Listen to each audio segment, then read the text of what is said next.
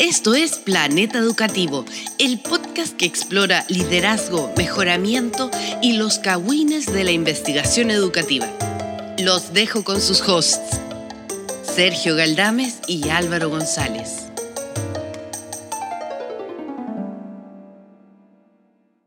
Bienvenidos y bienvenidas a Planeta Educativo. Soy Álvaro González desde Valparaíso, Chile, Sudamérica, para el mundo. Y al otro lado de la línea, Sergio Galdames. Cerquita, en Viña del Mar, como donde estás tú, pero más para acá. Y, está nublado, está súper nublado hoy día, aquí donde llegó el invierno. hace como dos semanas estábamos en full otoño, qué bacán, y ahora es como, ¿dónde está el sol? ¿Por qué me hace esto el planeta Tierra? bueno, las estaciones siempre han sido complejas para ti. Eh, mucha alergia. Esa cuestión de la alergia es como, oh, la alergia de primavera, allá bacán. No, pero las brigias son las de verano. Ah, bueno, la alergia de verano, piola. No, no, pero en las de invierno, porque esas son como más fuertes, más específicas. No, no. Entonces, todo el año con alergia, entonces se viene la alergia del frío. No. Oye, esta semana nos vimos. Así es, in the flesh. Yo fui, sí, yo salí de mi casa, hice un esfuerzo ultrahumano, me levanté muy temprano, me subí a un bus y llegué a la capital de Chile, Santiago de Chile. Eso. Y, fue muy divertido porque fue en, modo, en modo Sergio conoce la gran ciudad. Sí, estoy súper rural, como que, como que la gente como, oh, me van a robar. me van a hacer daño. Y, bueno, y te fui a ver a tu, a tu Sitze y fui en metro y llegué y me perdí una, un ratito porque salí al revés porque, no, el metro asume que yo sé cuáles son las calles que están afuera? Dime norte, sur, esto, este, yo sé eso. Pero es como salida eh, Cochrane, como que eso. ¿Cómo voy a saber si Cochrane es para la.? No, no. Y me perdí ahí, salí para el otro lado. Pero después me metí de nuevo y salí bien y llegué sí. a la Y, y, en Sitze fuiste recibido con los brazos abiertos por el comité de bienvenida, compuesto principalmente por Felipe Acuña eh, y, y, la Valesca, y la Valesca Macaya que, eran como el comité de bienvenida de CITSE para, para el provinciano Sergio. Muy bien elegidos porque hablamos de astronomía un rato. Y, sí. Bueno, y vimos a las superfiguras, pues ahí pasó Oscar Maureira llegando. No sabía que llegaba en moto. Eh, cuático, pero, pero valió la pena. Así como, wow. o sea, no sé si en moto, pero la bici que tiene es casi una moto. Es casi una moto, sí, cuático, ¿no? Y, muchas estrellas. Bien, eh, gracias por la, por la bienvenida a, a y a Silva Enríquez. No, este, asumo que es una persona que está por ahí. Sí, para, que tú sepas, viste que si nuestra universidad es una universidad acogedora, eh, que, que, da la bienvenida a una universidad de brazos abiertos. Muy bien.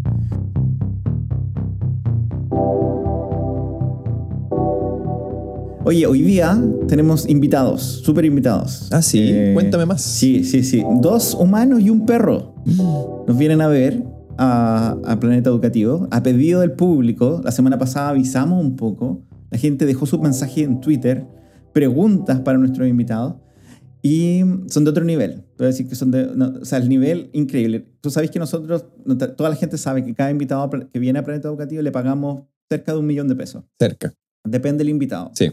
Mauro Pino, un poquito menos. José Weinstein, un poquito más. Pero esa es la media. La media, un millón de pesos. Y estos invitados nos dijeron, no quiero ese millón de pesos. Mira, qué generoso. Qué increíble esta gente. Queremos cristal, loco. Dijeron, queremos tomarnos unas cristal. Dije, cristal, pero ¿sabes que tenemos lucas para algo? No, cristal o nada. Así que, Álvaro González, dime que tenemos cristal en el estudio. Eh, es, que, es que no tenemos, se me olvidó. Me olvidó ir a uh. Oye, pero, pero espérate, ¿y, alcanzo si voy ahora, salgo ahora? Te esperamos, por loco. Te esperamos, no vamos a partir sin ti. No, mira, yo puedo ir ahora rápido así al, al, a la boti de la esquina y déjame buscar los envases y, y vuelvo al tiro. ¿Ya? Te recuerda, cristal. Ya, ya, voy. Ya. Voy, ya. Vale. Chao. te esperamos, no te preocupes. Sí, espérenme. No empiecen sin mí. Espérenme.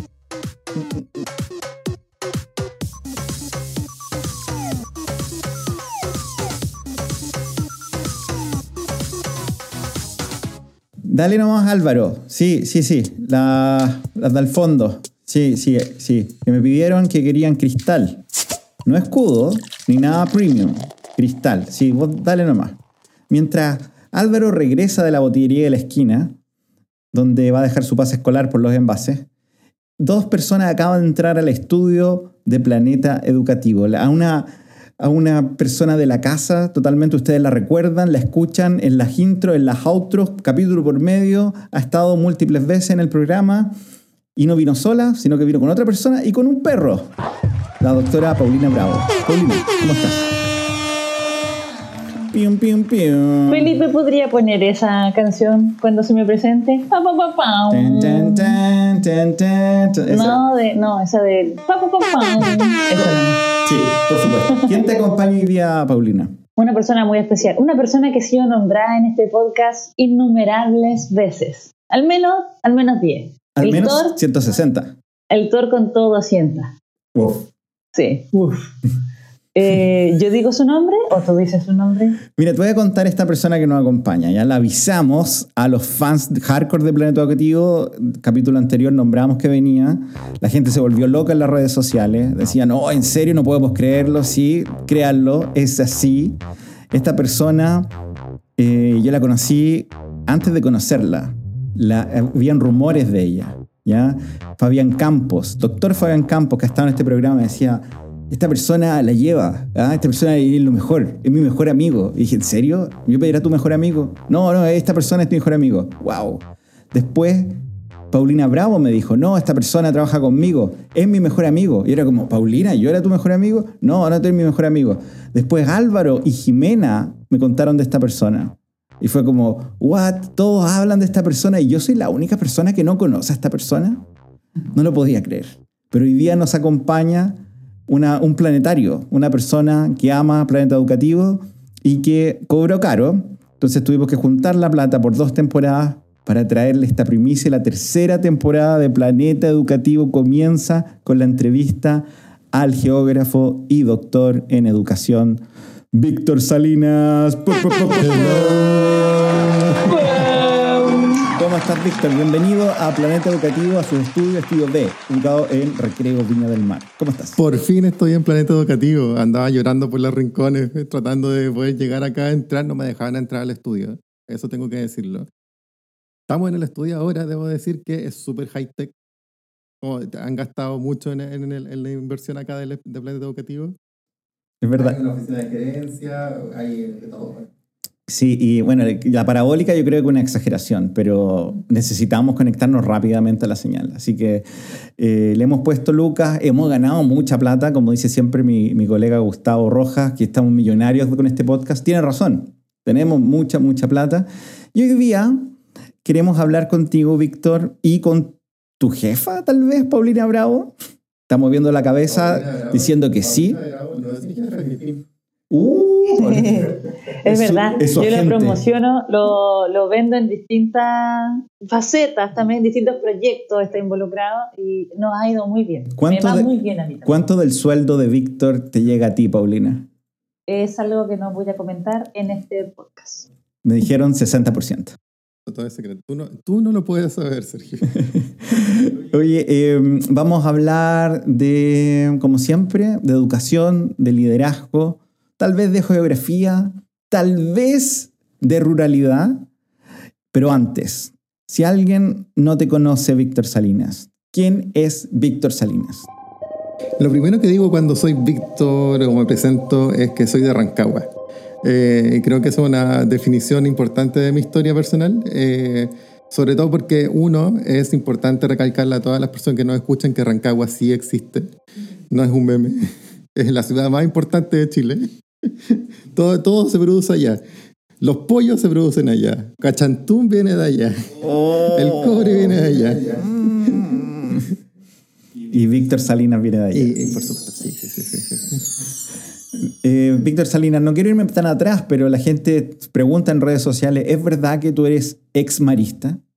Sí, de los maristas de Rancagua. Wow. Oí, oí. Oí, oí, ra, y ese es el grito más creativo que se ha podido hacer en ese, colegio. Yo conocía mucho hoy y rara eh, acompañado de cerveza de escudo, como las que estamos tomando ahora, cerveza escudo, la cerveza de Planeta Educativo, al parecer. Em, Víctor, vamos a hablar, tú nos conocimos en, Inglaterra, eh, ¿es verdad esta historia que decía al inicio? Había harto misterio alrededor sobre quién era Víctor Salinas. eh, famoso, querido, odiado por alguno, no vamos a decir quién, no es Fabián Campos. Wink, wink. No, Fabián Campos te tenía eh, Nos tenemos mucho en común, em, tanto académicamente como profesionalmente, pero también ñoñamente. Ya la gente pregunta, Víctor Salinas, ¿eres un nerd? Yo no, no, yo no, porque yo sé que yo sé la verdad y no lo preguntaría. Pero la gente pregunta, Víctor Salinas, ¿qué tan nerd eres? Soy un autorreconocido ñoño completamente. En todas las facetas y niveles que puedan existir. Hable, tiramos algunas cosas. Eh, mira, mira, cumplo, cumplo, con todos los checks. Eh, juego computador. juego juegos de mesa. Me encanta la ciencia ficción. Eh, y uso lentes. Mm. ¿Estaba ahí en la selección de algo de deporte en el colegio? No. Era, ah, otro check. Era de los scouts. ¡Oh! De los scouts. No, qué horror. Eh, los maristas eran bien castigadores con el tema del deporte. Porque habían dos formas de, destacar, al menos yo también soy marista, te sabe. Es la mafia. Mm, o era llamaba a Jesús más que nada, o a María. Er, a, María, perdón. A María, perdón. Champañat, María, Jesús, Espíritu Santo, resto de los santos. Y eh, o era un súper deportista, cosa que yo no hacía ninguna de las dos cosas. Así que em, no estábamos muy categorizados los maristas por ser nerds. Así que bienvenido, otro nerd a Planeta Educativo. Paulina. Yo quería dar un poco más de evidencias de lo nerd que es Víctor, porque justo antes de partir esta grabación nos contó que perdió una tecla de su teclado en el compu de la tecla, la A parece que es, ¿no? De tanto jugar. Era un secreto. Ahora ya todo el mundo lo sabe, porque este podcast es muy escuchado. Sí, es verdad. Eh, vamos, eh, tuvimos hace poquito a tu, a tu némesis Fabián Campos, donde hablamos sobre Duna. De hecho, mi propósito principal acá era refutar la tesis de Fabián Campos sobre Duna. Creo que Fabián Campos está completamente equivocado. ¿Cuál es tu opinión tanto de... Sé que tú eres fan de la saga de libros, pero también ¿te gustó la peli? ¿O no te gustó la peli? La nueva me encantó. Y la vieja también me encantó. Paulina Bravo. Yo creo en Duna. Me cargó la nueva. No, he visto la vieja. Así que yo soy Team Fabián Campos en esta. Uh. Pero en general soy Team Víctor. Trabajamos juntos el 2011. Vamos a hablar ustedes. De hecho, permítenos, Sergio, eh, yo también conocí a Sergio, antes de Sergio. No. ¿Cuáles son las, fantasías que se escribían sobre este Yo trabajaba con Paulina hace mucho, mucho tiempo. Y en, ese, en, esa, en esa época, Paulina empezó a hablar de alguien, como que se estaban conociendo. Y se llevaban súper bien. Y este, este niño se llamaba Sergio. Pero, pero soy yo. no lo sé. Otro Sergio. Otro, bravo, tú me dijiste que era el único Sergio. Y aquí estamos, sobrevivimos Inglaterra, sobrevivimos COVID y nos reencontramos en recreo. Descubrimos que éramos vecinos. Somos vecinos y nuestros perritos se conocen. Háblanos un segundo de tu perrito. Nuestro perrito con la Nati se llama Terry y es el perrito más bello del mundo. Y juega la pelota. Nuestros perros también son bellos, yo diría que más bellos, pero no, no es una competencia. Pero hay uno aquí mirándonos con cara de eh, yo soy el perrito más bello. Sí, Thor, el perrito más bello. Bueno, perritos, ñoñeces, educación. Víctor Salín, nosotros hablamos muchas veces en el momento, en los últimos momentos del horror de la tesis, porque si bien estábamos haciendo cosas diferentes, había un argumento que no aparecía con tanta fuerza en otras investigaciones, pero que a nosotros nos hacía mucho sentido que era el territorio. Y especialmente el trabajo en escuelas eh, rurales, lo que significaba ser líder en esos lugares y lo que significaba ser educador en esos lugares. ¿Puedes contarnos un poco em, es imposible resumir 300 páginas de horror en, en, unos minutos, pero cuéntanos un abstract extendido de tu tesis doctoral que acababas, acabas más o menos de terminar y arrancar de ese punto. Creo que una cosa que siempre nos decían la gente allá cuando nos conocimos es que había que tener una versión para tu supervisora de la tesis, una versión para los amigos y otra versión para contarla en el pub. Eh, tomando la cerveza. Y ahí una vez que nos juntamos tomando cerveza con el Sergio y eh, la mejor, el mejor resumen que yo he dicho en mi tesis es que estudié gente encachada, gente movida.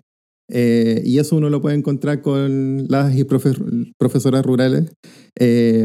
y la razón de, de, de, mi acercamiento hacia las escuelas rurales fue más por ese lado, de haber tenido experiencias anteriores trabajando en investigaciones con profesores rurales eh, y, son demasiado movidos. Mueven todo, mueven la escuela, mueven a los estudiantes, mueven a los apoderados, mueven a toda la comunidad. Eh, y cuando uno piensa eso desde el punto de vista de la geografía, eh, los profesores rurales también tienen esta capacidad incluso de generar, de producir el espacio y el espacio de sus escuelas y son capaces de construir el territorio. Eh, y eso es una experiencia sumamente potente cuando uno va a una escuela rural.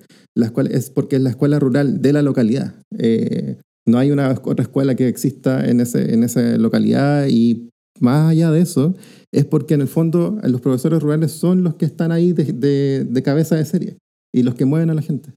Sí, los fans hardcore de Planeta Educativo saben que mi mamá es profesora rural aún.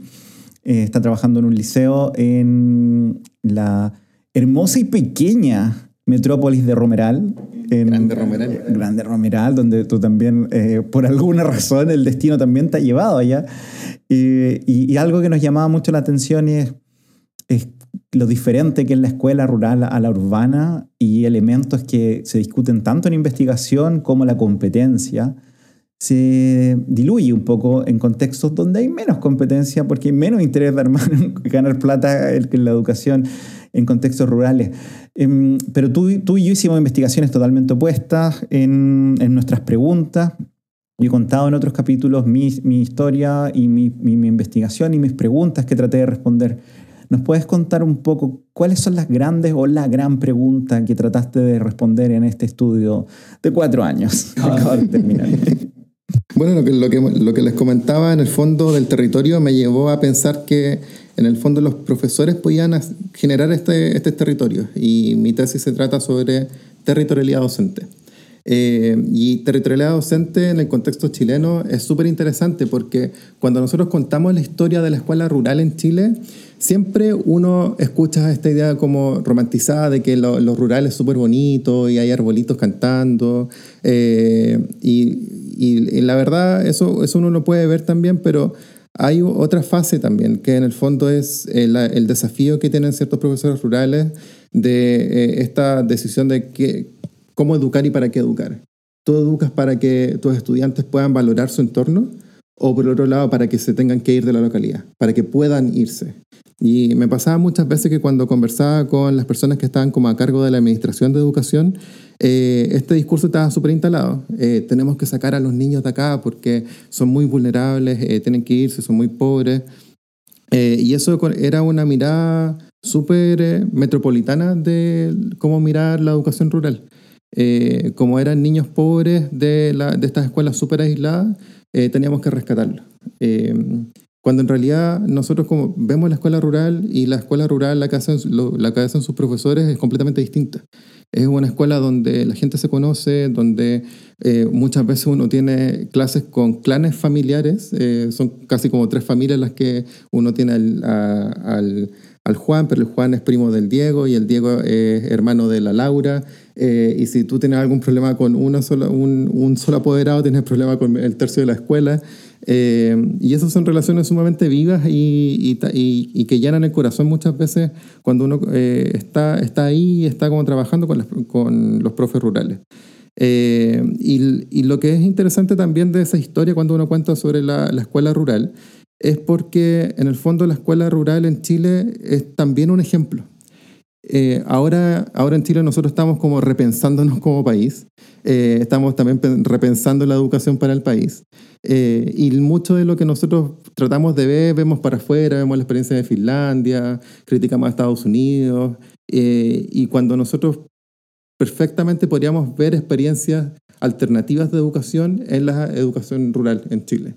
Es, es, ¿Por qué? Porque precisamente lo que nosotros podemos tener en cuenta ahí es que es una escuela que también, un sistema escolar que también es uno puede concebir como una falla de mercado. Eh, la escuela rural en Chile y el subsistema rural en Chile es casi el 90% público. y eh, de, buenos resultados de calidad de aprendizaje. Entonces, siempre estamos mirando para afuera, pero en realidad podríamos mirar para esta experiencia, que esta experiencia puede ser la transformación que nosotros queremos eh, para Chile.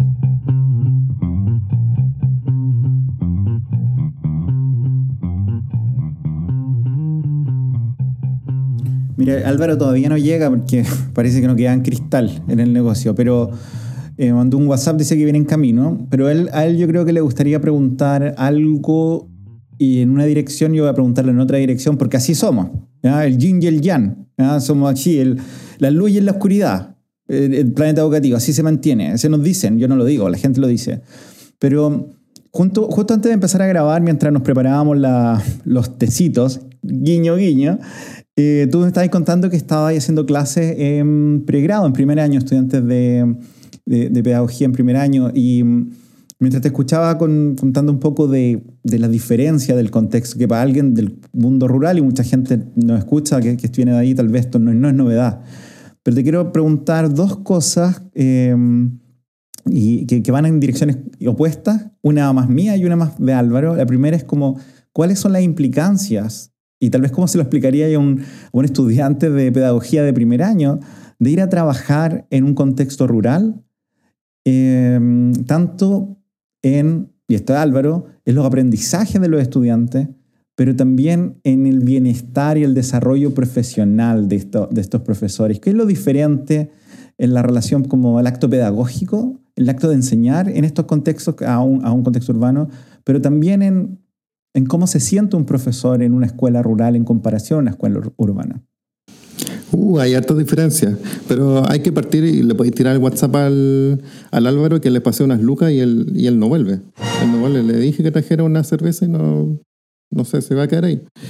Eh, pero, la, pero la verdad, mira, ¿sabes qué? Con la pedagogía rural que uno podía decir, eh, en Chile nosotros tenemos eh, un sistema de subsistema de educación rural no reconocido que en parte está focalizado en esta idea de las escuelas que son eh, multigrado, que son eh, escuelas que tienen clases donde hay más de un curso en una sala de clases, eh, y por el otro lado que son escuelas unidocentes.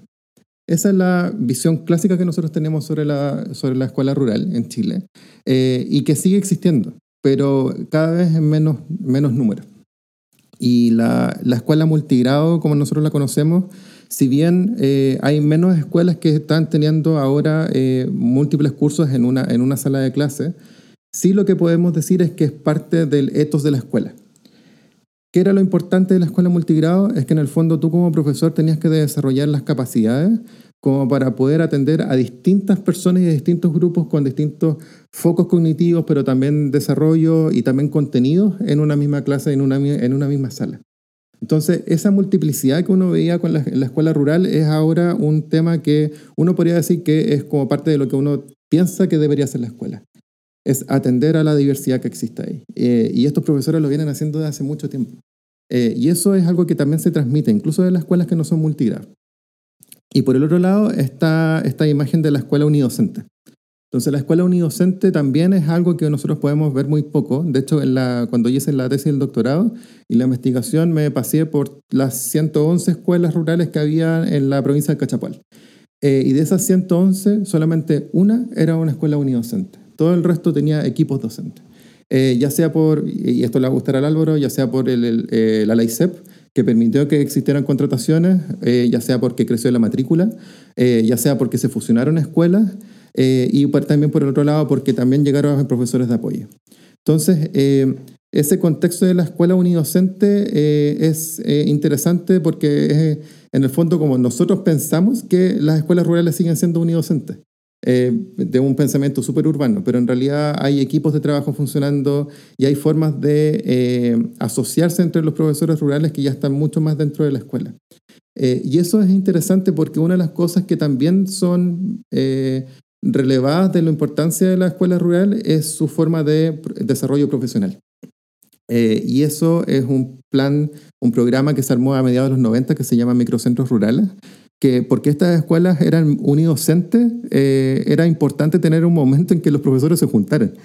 Entonces, el, programa de microcentros rurales lo que hacía era básicamente juntar a las escuelas que tenían una eh, proximidad geográfica entre sí, no necesariamente tenían que ser de la misma comuna, para poder juntarse una vez al mes y compartir experiencias pedagógicas, compartir los materiales, poder discutir de lo que les pasaba, hablar de administración y quizás generar algún proyecto. Eh, y esa escuela y ese, ese, sentido de microcentro eh, es un aspecto muy importante de desarrollo profesional docente porque es algo que es liderado por los profesores, a pesar que es eh, de atribución de la Provincial de Educación, los profesores son los que mandan ahí en términos de desarrollo profesional. y ahora hay una especie como de tensión también, porque como ya no existen tantas escuelas unidocentes, el microcentro también quizás pierde un poco de sentido ahora. Eh, muchas comunas, muchos sostenedores lo que están haciendo es cerrando los microcentros, cuando en realidad lo que nosotros deberíamos tener ahora es una segunda vuelta al microcentro, eh, generar una especie de programa Microcentros 2, que permita mantener ese espacio liderado por los docentes para poder desarrollar sus propias localidades y comunidades. Tengo tres preguntas. Uno, tú dijiste que hiciste tu estudio en la, en la provincia del Cachapoal. En la sexta región. Es verdad que hay un motel que se llama El Poal. Segunda pregunta. muy buena la talla. Es muy buena la talla. Cachapoal. Un motel El Poal, loco. Eh, segundo, en, no sé, también en modo abstract, cuéntanos un poco eh, qué hiciste en tu tesis. Sé que conversaste, estuviste en terreno con estos conociendo y, discutiendo y viajando de alguna manera para ahorrarte la micro, eh, asumo con los profesores rurales y cuéntanos muy rápidamente qué encontraste en estas conversaciones, en este trabajo investigativo. Mira, de partida en los viajes era muy interesante moverse de una escuela a otra, porque una vez que uno entraba al colegio y empezabas a hablar con los profes eh, y agarrabas confianza, como sabían que yo me iba a hacer la entrevista en un momento y después me iba a la, escuela al lado a hacer la otra entrevista, eh, me agarraron varias escuelas como de cartero. Entonces me decían, ¿me puedes, puedes enviar estos papeles que necesito que le lleguen a la Juanita, por favor, para que los timbre? y me mandaban con una carpeta entera y me pasó en más de una escuela, escuelas que no estaban relacionadas y me mandaban de cartera. Retribución en la investigación. Esa es la retribución en la investigación. Eh, y, eso para mí, aparte de la talla, eh, me, releva, me revelaba mucho la verdad, eh, porque ahí uno hablaba de la red de la red de personas que estaban involucradas, no necesariamente se veían todos los días, eh, pero se conocían entre sí, se conocían las necesidades. Eh, y, y, una de las cosas interesantes de, la, de hablar del territorio, cuando uno habla de territorio, es que esos territorios alguien los arma. Eh, el territorio no es simplemente como ese espacio geográfico inerte, sino que hay un sujeto que es capaz de organizarlo. Y cuando uno piensa en territorio, usualmente está pensando en el Estado y que define las fronteras y, la, y eso está organizado por cierta administración pública o, estatal o privada. Eh, pero si lo miramos de una forma como más dinámica, el territorio es, puede ser organizado por cualquier tipo de sujeto que tenga agencia. Eh, y los profesores en los contextos rurales pueden generar ese tipo de agencias. Eh, pueden tener la confianza de mandarse documentos con un extraño que los vino a ver un día eh, porque también saben los códigos que, se manejan en, educación, se manejan al dedillo con, el sistema, cómo funciona, cómo pueden hacer conexiones. Eh, este mismo elemento de que eh, son parte de los microcentros, a las escuelas rurales también les da cierta agencia porque si bien la escuela es parte del sostenedor municipal, o en este caso ahora se está moviendo a los SLEP, también tiene la dualidad que son parte de la administración de la provincial. Y al mismo tiempo, los microcentros son administrados por la unidad central en el Ministerio de Educación. Entonces, esa multiplicidad que existe para el funcionario público es una pesadilla, pero para el profesor es una forma de navegar esta, eh, este, entramado y esta institucionalidad y la geopolítica un poco de la educación, eh, le da libertad les da la libertad de poder moverse entre todos esos niveles en esa, en esa distintas escalas. Si, si, alguien quiere saber más de tu tesis, eh, hay escrito algo, hay presentado algo, yo quiero, quiero conocer esta historia, quiero saber qué pasó en ese auto, quiero saber si el, el cartero, el cartero Víctor puede ir a dejarme una encomienda a Starken. Em, ¿Pueden acceder a algo de esto? Pueden acceder y de hecho la, hay un par de papers publicados, pero yo recomendaría un story map que hicimos con la National Geographic. Eh, sobre estos profesores y en particular con una profesora que, que era un caso de estudio para mi tesis. Eh, el Story Map se llama Creando Territorio y un Story Map, para quienes lo conocen, no lo conocen en el fondo es una forma de comunicar eh, a través de mapas. Y esos mapas que yo puedo generar, en el fondo, un poco revelan esa, esa, relación que existe entre los profesores, también las dificultades que existen, pero también la forma de generar eh, conexión con el entorno. Cómo la escuela no solamente estaba conectada con los familiares o con los, con los estudiantes, sino que también era el, el punto de entrada para la comunidad misma. ¿Dónde venían las empresas a pedir ayuda? A la escuela. ¿Dónde venía el administrador municipal? A la escuela. ¿Quiénes asistían a las ceremonias? Incluso el alcalde podía asistir. Esa imagen que nosotros teníamos de principio del siglo XX, donde veíamos sentado en la fotografía al alcalde con el, con el director o la directora del colegio, eso ya no se ve mucho en el contexto urbano, pero sí se ve en el contexto rural. Eh, ese es el nivel de movimiento que tiene desde el punto de vista político una escuela rural. Vamos a dejar estos materiales, estos recursos aquí abajito, donde usted está escuchando el, programa, está en una página web, está en su celular, dice dos puntitos, mire para abajo, sale una flecha, y van a estar todos los links para poder conocer más del trabajo de Víctor, incluida la dirección de su casa, por si lo quieren ir a ver, le encanta que lo vayan a ver. Pero lleven algo para el Terry, puede ser una pelota, tiene que ser una pelota, de hecho. Eh, pero dejemos de hablar del pasado, eso, eso era cuando un mundo ¿Te acordáis, Víctor, un mundo pre-pandemia donde podíais subir este auto del profesor sin andar con nueve máscaras encima y pensar que, oh, maté al profesor sin querer?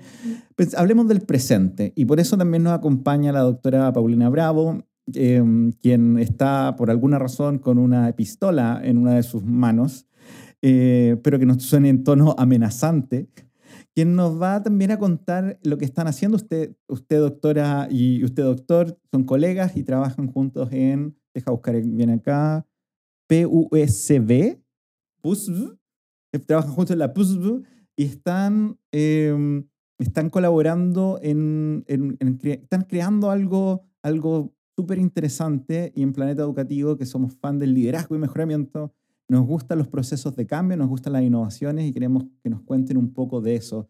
Esto les, cuento que esto es súper real, lo pueden buscar en Twitter. Nos llegó una pregunta y tal vez esta pregunta puede ser un bonito paraguas para eh, los próximos minutos de conversación.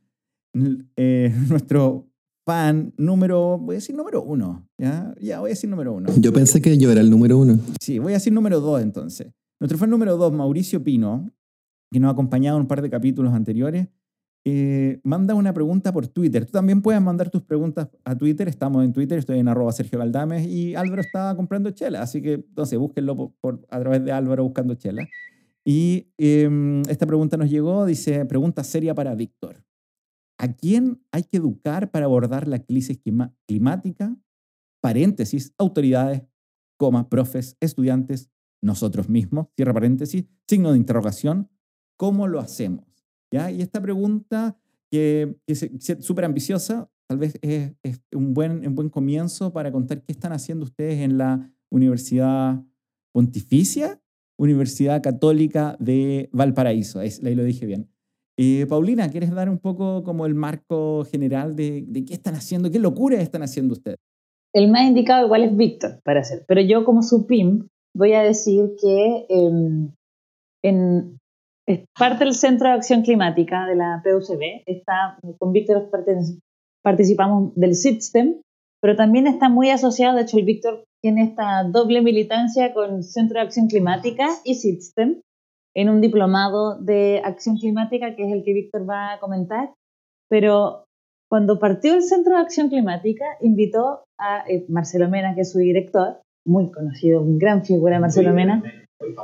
Sí, invitó a Corina a participar de un objetivo que tenía este centro recién iniciado el 2021, el 2020 o el 2021.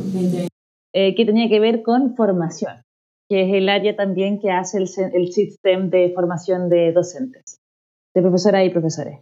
Entonces, invitó a Corina a participar de este, de este hito del centro en su creación, que tenía que ver con formación. Y cuando lo conversamos con Corina, pensamos, la mejor persona para liderar un espacio de formación, que en este caso es un diplomado de acción climática, es Víctor Salina. Víctor Salina puede ser el coordinador de este espacio. Yo creo que te escribió un WhatsApp. Oye, Víctor, ¿te interesa? El Víctor Era como las 11 de la noche. Sí, eh, negociamos el dinero, vimos también los porcentajes que corresponden para... Te tengo que depositar. ¿Me llega algo a mí de esto? que tuvo su primera versión el año pasado y ahora va a iniciar muy pronto una segunda versión del diplomado en acción climática. Víctor Salinas. Muchas gracias, mi pimp. Le depositaré luego. Oye, pero como la, como la Pauli dice, que entre paréntesis es nuestra jefa de investigación en el Centro de Investigación en Didáctica de la Ciencia de STEM, eh, hay, acá hay una alianza. Y esto es como lo primero que hay que decir respecto a lo que es el contexto de educación en cambio climático, educación para la acción climática. Eh, y la alianza que hay acá entre el Centro de Acción Climática y el SISTEM eh, es, es algo que es muy visionario que tanto Marcelo como Corina pudieron eh, desarrollar y poder diseñar, pero desde el punto de vista también de compartir una visión un poco esperanzadora respecto al futuro. Y pucha que uff, que uff, porque lo que, la, la tarea que nosotros nos abocamos es la respuesta al cambio climático. Y el espacio del diplomado es un espacio para personas que creen que pueden responder al cambio climático desde la educación. Y ese es el desafío que nosotros nos, presentamos. Y ese es un poco en realidad el horizonte de trabajo que también eh, empezamos a, visualizar. Y lo desafiante de esto es que cuando uno ve los informes del IPCC, que es el panel intergubernamental para el cambio climático, y ve las proyecciones de los escenarios, la mayoría de los escenarios están eh, fijados para el año 2100, con algunas implicancias para el año 2050, que para nosotros, para el caso de Chile, se quedaron cortas eh, para el 2050 se, pensaba que el desierto de Atacama iba a estar en Santiago de Chile, eh, pero ahora, por lo que vemos, este proceso de sequía, que ya no es solamente sequía, es un proceso de desertificación intenso, ya es una realidad.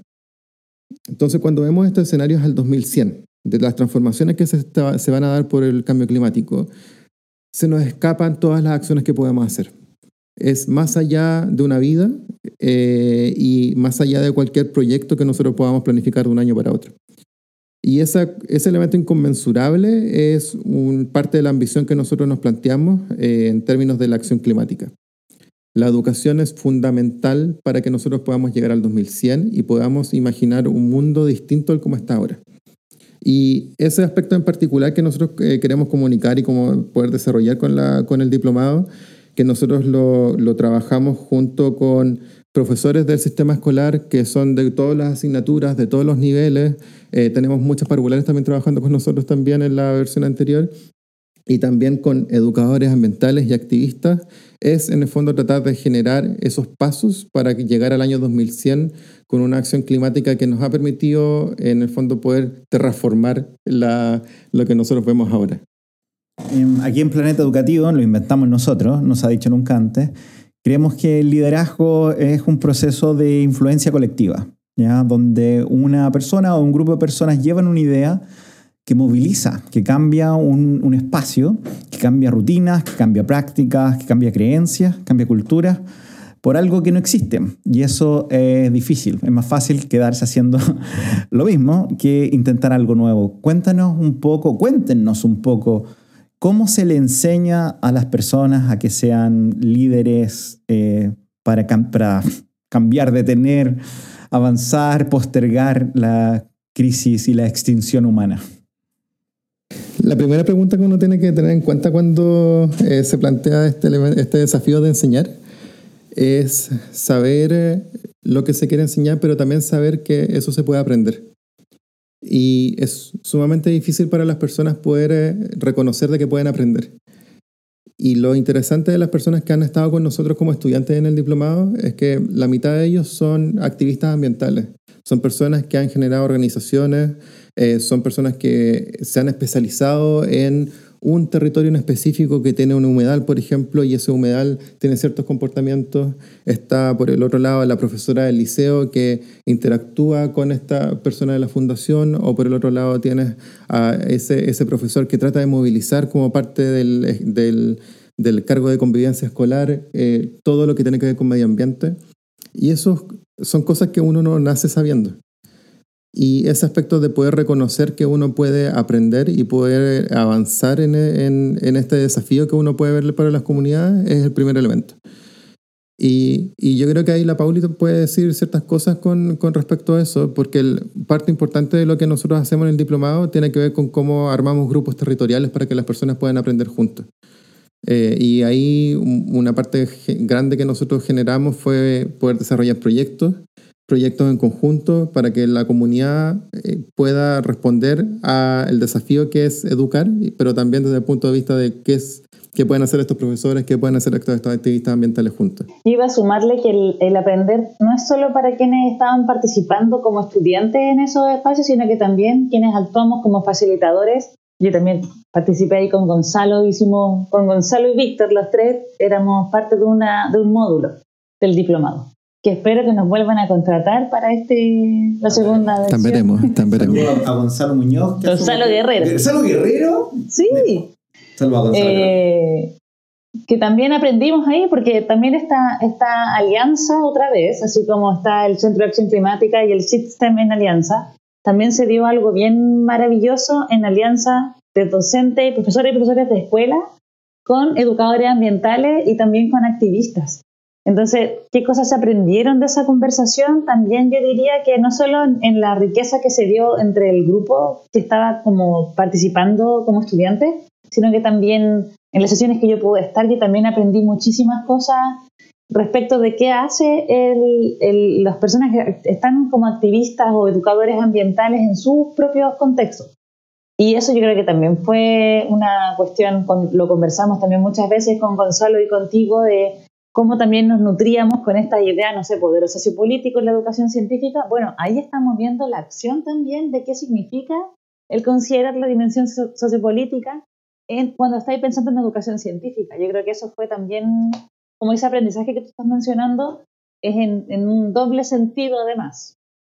Y yo creo que fue, fue revolucionario porque una de las cosas que pensamos desde el principio era reconocer el conocimiento de las personas que estaban entrando al diplomado.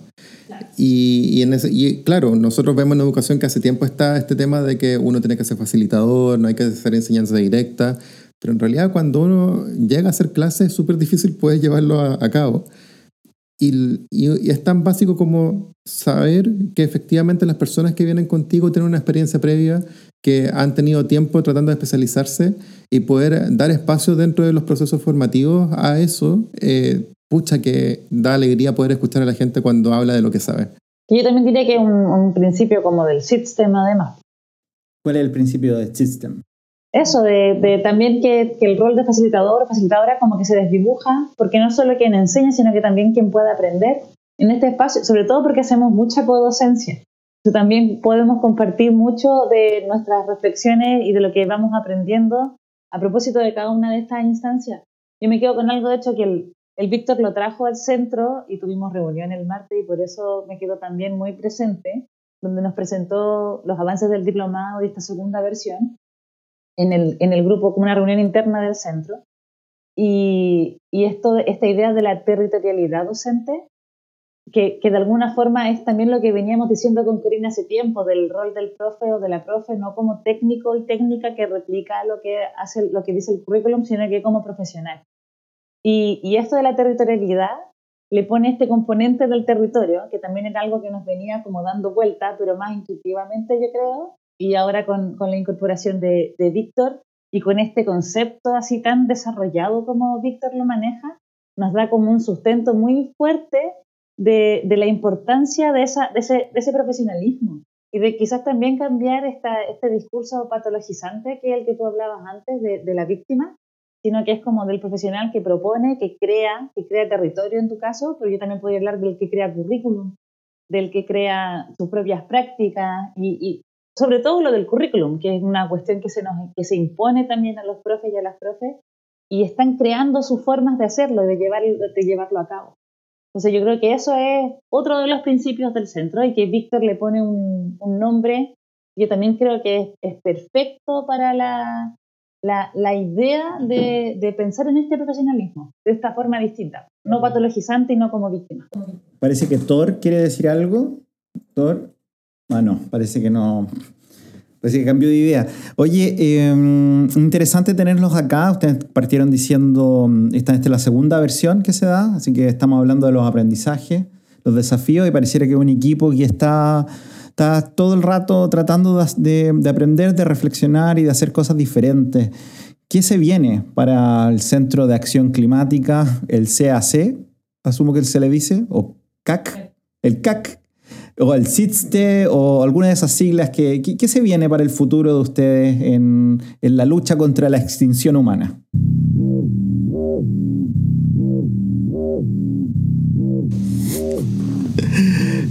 Bueno, lo primero es tratar de terminar marzo, eso es lo importante. Eh, y lo importante de terminar marzo es que terminamos con las postulaciones ahora, eh, más de 100 postulaciones para eh, este diplomado, para esta segunda versión. estamos súper contentos con eso. Y lo que viene ahora es tratar de consolidar esos buenos resultados que tuvimos el año, el año pasado, poder repetirlos este año y poder ir creando una red de trabajo. Hay una parte importante de la acción y lo que nosotros tratamos de favorecer en la, interacción que tienen nuestros estudiantes en el diplomado, que tiene que ver con cómo tú te reconoces en el trabajo de otro. Y ese reconocimiento nosotros no lo tratamos de forzar en el sentido de que ustedes tienen que hacer un proyecto en conjunto y tienen que hacer un trabajo que a usted, todos ustedes los una, sino que más bien reconocer que el trabajo de otra persona en pos de la acción climática, a pesar de que tú no estés involucrado directamente en el proyecto, es algo que comparten con el mismo marco. Es una, un paraguas que les permita a todos ellos poder generar una cierta sinergia. Y esa sinergia en el fondo es lo que permite que se muevan las personas, eh, a pesar de que no estén involucradas directamente. Nosotros sabemos, eh, la, la, persona que está en Casablanca sabe que la persona que está en Viña del Mar están trabajando en algo para el próximo año. Y ese, y ese, ese algo es lo que mueve el proyecto. Y la acción climática eh, es un ODS, pero también eh, un, objetivo de desarrollo, de, un objetivo de desarrollo, pero en realidad también la acción climática es el proyecto colectivo más grande que nosotros podemos ver para la humanidad en el último tiempo. Es un proyecto global y es un proyecto para transformar cómo estamos actualmente. No solamente desde el punto de vista del clima, sino que también lo que involucra esa transformación que nosotros como humanidad generamos en el clima. O sea, estamos a salvo, eso me están diciendo. Lo logramos. Lo vamos a lograr. Eso, muy bien. Oye, yo quiero saber más de esto, pero no fui, no mandé mi postulación, no soy uno de los 100. Eh, tengo que esperar el próximo año para la nueva versión, o hay materiales, o hay presentaciones, o hay encuentros. ¿Qué, qué pueden invitar a la gente de Planeta Educativo, a los planetarios que quieren salvar el planeta? Porque quieren salvar planeta educativo principalmente. Hay que salvar el planeta. Educativo. ¿Dónde podemos encontrar material? Ustedes están en, eh, tienen su página web, tienen su, su, correo, tienen su TikTok, salen bailando con un planeta Tierra. Cuéntenos, ¿dónde están estos, estos recursos? centrodeaccionclimática.com y eh, también lo que pueden ver es en el fondo el futuro curso de acción climática que nosotros también vamos a generar con PUCB abierta. Ese es un curso MOOC de estos cursos masivos, eh, abierto a todo público, así que también lo pueden tomar. Y eh, también eh, se vienen otras sorpresitas. Se vienen cositas. Hay mucha gente anda diciendo eso. Pero también hay, bueno, con Víctor estamos dándole vuelta una idea de hacer investigación que tiene que ver con la experiencia anterior y con lo que se viene en esta que, de alguna forma estamos muy, muy en inicio, pero tiene que ver con los perfiles distintos de las personas que entran en el diplomado y cómo también hay una interacción ahí a propósito del territorio. Pues el territorio otra vez vuelve a ser algo como transversal que une, al parecer, estos distintos roles, independiente de cuál sea el contexto y el rol que estás ocupando. Eh, entonces ahí está, en eso estamos pensando. Pero también hay muchas gráficas hermosas Oye, sí, vean, vean las ilustraciones que eh, hemos hecho de parte del diplomado, pero también se ha ido expandiendo eso. Eh, Gianfranco Giordano el Jan Campos. Véanlo también a él en Instagram y es sumamente interesante el trabajo de él porque en el fondo a nosotros nos ha permitido en este ejercicio de visualización, de poder como transmitir esta visión, el arte es sumamente fundamental. Eh, hay un mensaje ahí que nosotros no podemos comunicar verbalmente porque es tan inconmensurable lo que se trata de hacer que eh, es pocas veces las palabras eh, dan, dan, dan el ancho. Y las ilustraciones que Gianfranco ha hecho para nosotros, tanto en esta línea como tipo como Pictoline, de tratar de comunicar una idea científica, también se dan desde el punto de vista de poder comunicar este paisaje nuevo que queremos generar con nuestros eh, estudiantes, con las y los profesores, con las activistas ambientales que trabajan eh, ellos en, conjunto. Así que por favor búsquenlo o, si no, véannos también dentro de, de las redes del Centro de Acción Climática. Y finalmente, bueno, vamos a dejar una serie de links, va a ser demasiado, vamos a tener que pagar el doble por la página web, ahora tantos links y tantos recursos que vamos a poner. Eh, Víctor, ¿alguien quiere escribirte? ¿Te puede contactar? ¿Dónde te puede encontrar? Por favor, victor.salinas.pucb.cl. Y si me escriben a mí, yo le doy la dirección de la casa de Víctor y tengo una copia de la llave. Si pasan por las 6 de la tarde, me ven con el Terry paciente. Sí, lleven una pelota, por favor, por favor. Eh, bueno, Álvaro no llegó. Eh, al parecer no hay cristal en Valparaíso. la gente de Valparaíso no toma. Al, parecer eso, eso es lo que ocurrió. Eh, pero bueno, escudo nomás.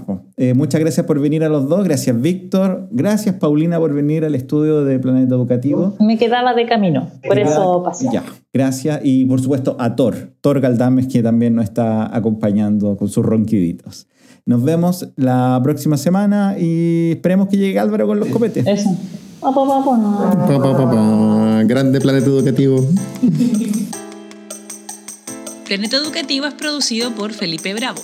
La música es creación de Francisco González. Apoyo ocasional de Paulina Bravo y Jimena Galdames. Puedes acceder gratuitamente a más de un centenar de episodios y materiales complementarios en www.planeteducativo.cl. Escríbenos a planeteducativopodcast.gmail.com.